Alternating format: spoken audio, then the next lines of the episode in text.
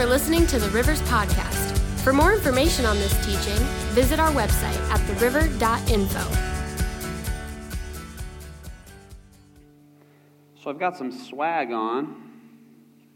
Stuff we all get. Swag. Put it together. Everyone, everyone you got it? But we don't all get it. This is mine.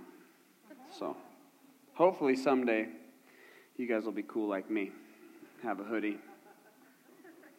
We're in our Grow series. And this morning, what I want to do is take you into the Word because I believe the Word of God is like a seed, as Jesus would say. And if it can take root in our lives, then we can begin to grow. And so some of that comes with an understanding of the Word in ways that maybe we haven't thought of it before. And so we're going to read out of Genesis chapter 22, verses 1 through 14. And this is the story of Abraham and Isaac. Who's heard this story before? Some of you just don't like to raise your hands. Sometime later, God tested Abraham. He said to Abraham, He said to him, Abraham, here I am, he replied. Then God said, Take your son, your only son, whom you love, Isaac and go to the region of Moriah. Sacrifice him there as a burnt offering on a mountain I will show you. Early the next morning, Abraham got up and loaded his donkey. He took with him two of his servants and his son Isaac. When he had cut enough wood for the burnt offering, he set out for a place God had told him about. On the third day, Abraham looked up and saw the place in the distance. He said to his servants, Stay here with the donkey while I and the boy go over there. We will worship, and then we will come back to you. Abraham took the wood for the burnt offering and placed it on his son Isaac, and he himself carried the fire and the knife. As the two of them went on together, Isaac spoke up and said to his father Abraham, Father? Yes, my son, Abraham replied. The fire and wood are here, Isaac said, but where is the lamb for the burnt offering?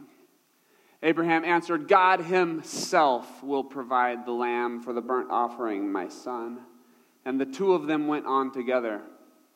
When they reached the place God had told him about, Abraham built an altar there and arranged the wood on it. He bound his son Isaac and laid him on the altar on top of the wood. Then he reached out his hand and took the knife to slay his son. But the angel of the Lord called out to him from heaven Abraham, Abraham! Here I am, he replied. Do not lay a hand on the boy, he said. Do not do anything to him. Now I know that you fear God because you have not withheld from me your son, your only son. Abraham looked up, and there in the thicket he saw a ram caught by its horns. He went over and took the ram and sacrificed it as a burnt offering instead of his son. So Abraham called that place, The Lord will provide. And to this day it is said, On the mountain of the Lord it will be provided. That's where we get the term Jehovah Jireh.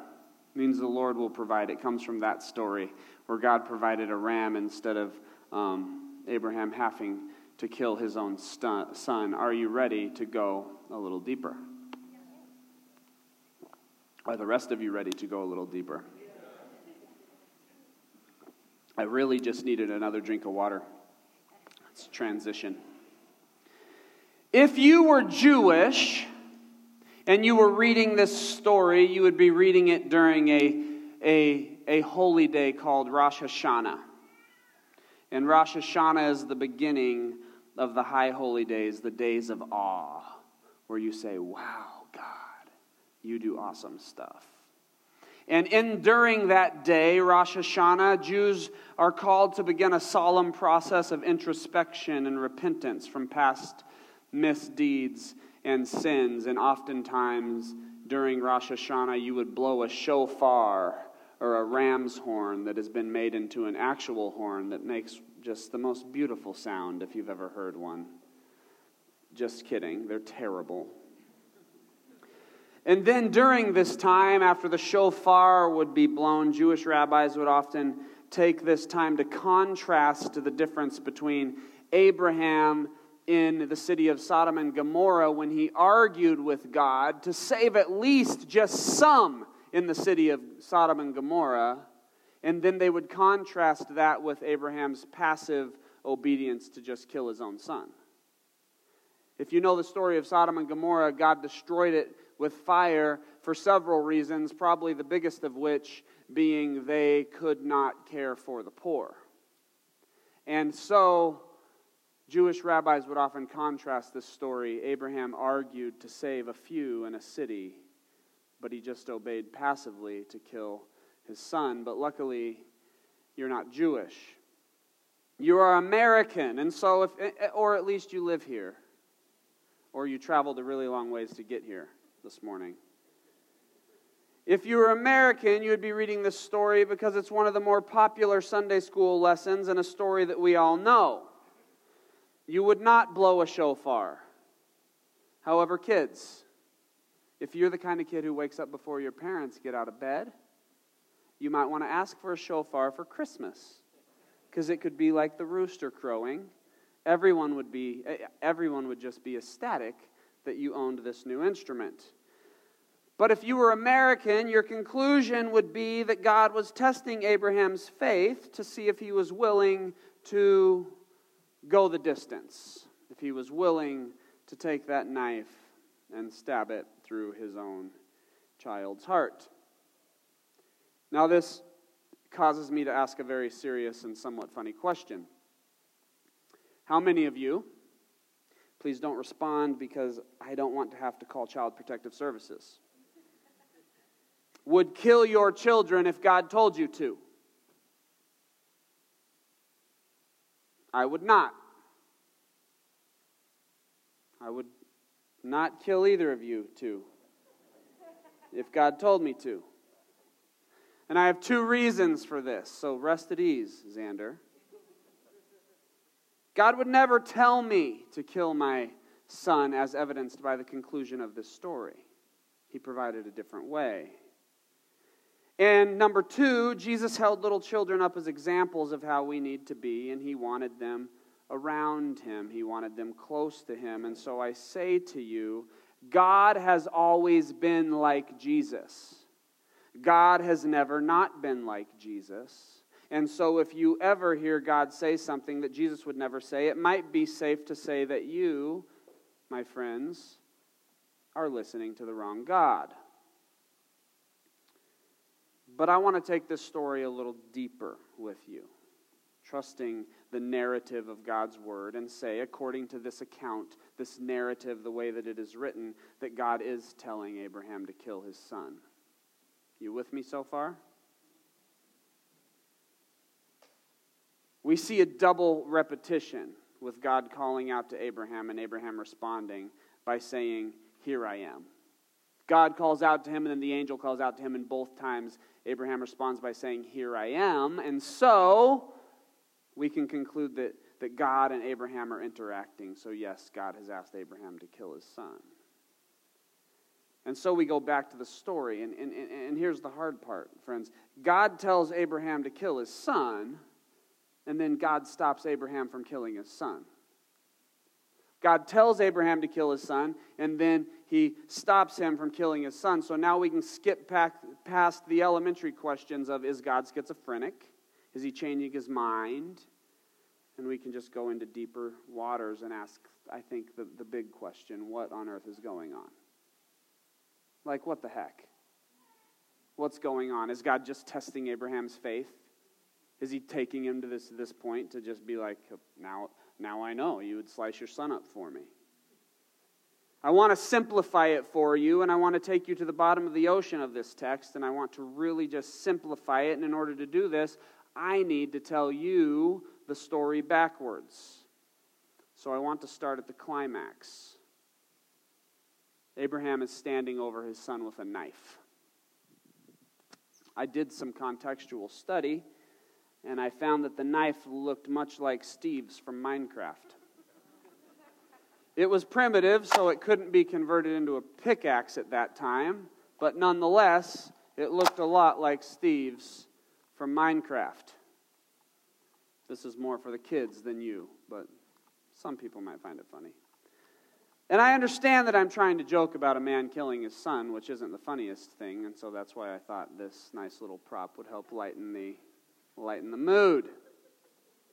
Abraham is standing over his son with a knife because God has given him a command. And that command is sacrifice your son. And God has told Abraham what is supposed to be. And Abraham is struggling to make this command a reality. And in fact, an angel of the Lord has to stop his hand, and you can almost see the tension. You can feel the struggle. God, I'm struggling to obey you. I know what you've called me to do. I see what you've put in front of me and the thing that you've called me to do, but I just can't get there. Something is stopping me. If this would have happened in modern times, Abraham would have called his small group together and asked them to come pray over him so God would remove the obstacles so that he could finally do what God is calling him to do. Guys, God has just called me to do this thing, but I keep running into hurdle after hurdle after hurdle, and I can't do it. Can you please pray that God would open a door because He told me to do it, right? That's what we do. That's what we do. God told me to do this thing, and I need to do it. I need to make it happen. I need to put every ounce of energy into making that thing happen. And if there's one hurdle or one obstacle that gets in my way, I need to just push and try and strive and use my effort and spiritual gifts and strength and vision and make that thing happen. And that's what we do, and that's what Abraham did. But maybe God was wanting Abraham to do something different and he helps him. Maybe God was wanting Abraham to lift his head from the current struggle and command that he had given and look around. Because when Abraham reaches this point of no return, in that moment, God calls him to take his eyes off of the knife and turn them away from all of the pain of being caused by his following God. All of the pain that's being caused by his following God to himself, to his family, to his generations, and see another way. And Abraham lifts his head and he looks around, and about 10 feet away, he sees a ram caught in a thicket. And God says, There's a new way you don't have to force that knife down any further. In fact, I'm not going to let you, and I'm going to hold your hand there frozen until you can pick up your head and look around. Now, I told you I was going to tell you the story backwards. And so let me start at the beginning. Before Abraham enters the picture, generations before him had offered sacrifices to the gods. It works like this I plant a crop. And if I get a good crop, I believe that the God of rain must have blessed my crop. And so I need to give that God a portion as a thank you for blessing me. And so I do that. It's a tithe of sorts. But the problem comes when there's a drought the next year and you don't get as much of your crop. And so you think, well, the gods must be mad at me, and so I need to offer them more to please them. And then the next year, you have a really good crop because you believe you offered more, and so you think, now I have to keep them happy, so you end up offering even more. And you can see how the cycle would continue. It doesn't matter if it's good or it's a bad yield of whatever you are growing, you have to give the gods more and more and more and more. And it reaches a point where you can't give them 100% of everything you're growing, so you have to come up with creative ways to please these gods. And so we see with the prophets of Baal, people begin to bleed on the altars. And they begin to cut themselves. And they begin to give some of their body parts to the gods. And it's not that long of a stretch in history before people are offering their children, their firstborns, to the ancient gods, Molech, and the gods who they need to please for their own survival. And so we see this way of life. And we see God inject himself into Abraham's story and tell him something that Abraham would know so well. Something that Abraham wouldn't have had a second thought about. Something that Abraham would have done because he saw his parents and grandparents and aunts and uncles do the same. So he sets Isaac on his donkey and sets off to do what everyone before him has always done sacrifice his son. And God tells him to do it. And God tells him to do it.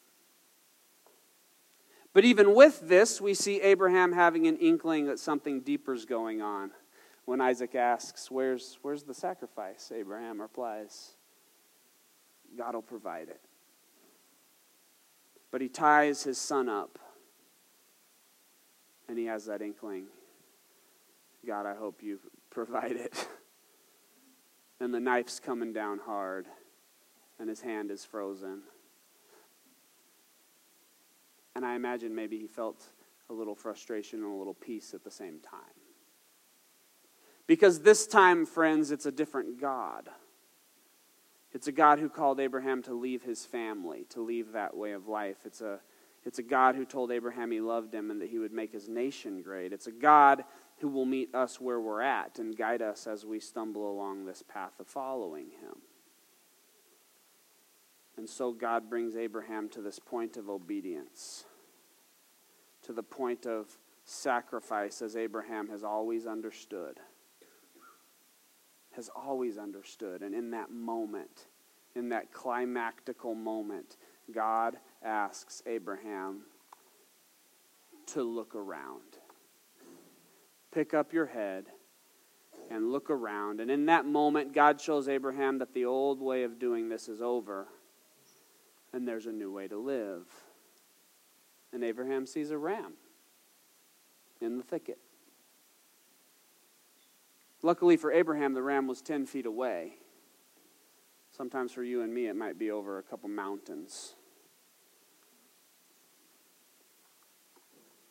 And so I tell you this, friends, in my, in my sincere and humble effort to help you grow, to come alongside you as we move from letting God's word take fruit and seed and just take root in our lives and move to a place where we are bearing fruit, I tell you all who are desperately trying to follow Jesus.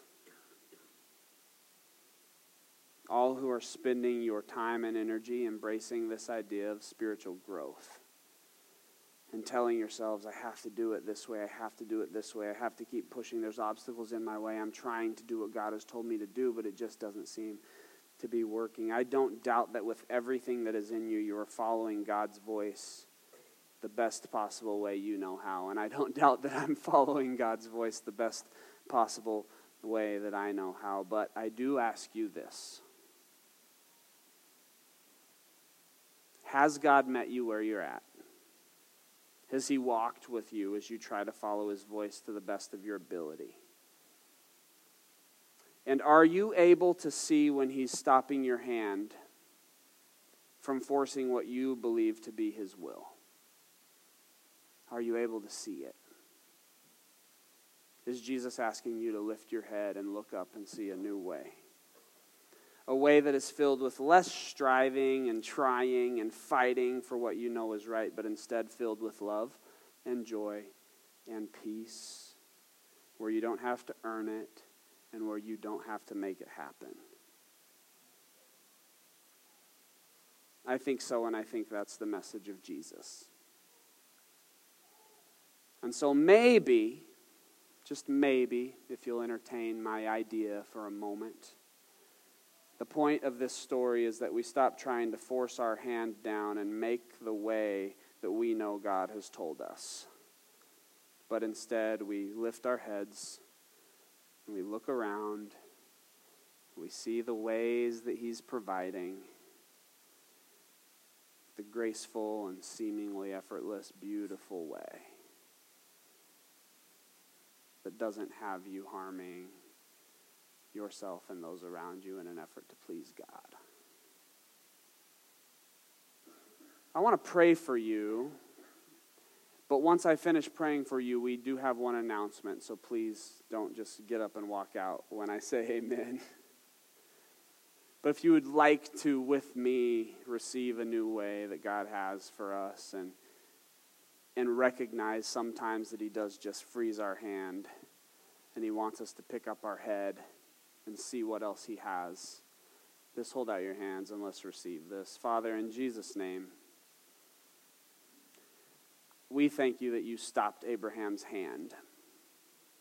We thank you that you entered into his narrative and into his story and you drew him to something greater and freer and more beautiful and more effortless. And we ask that you do the same for us. In Jesus' name, amen.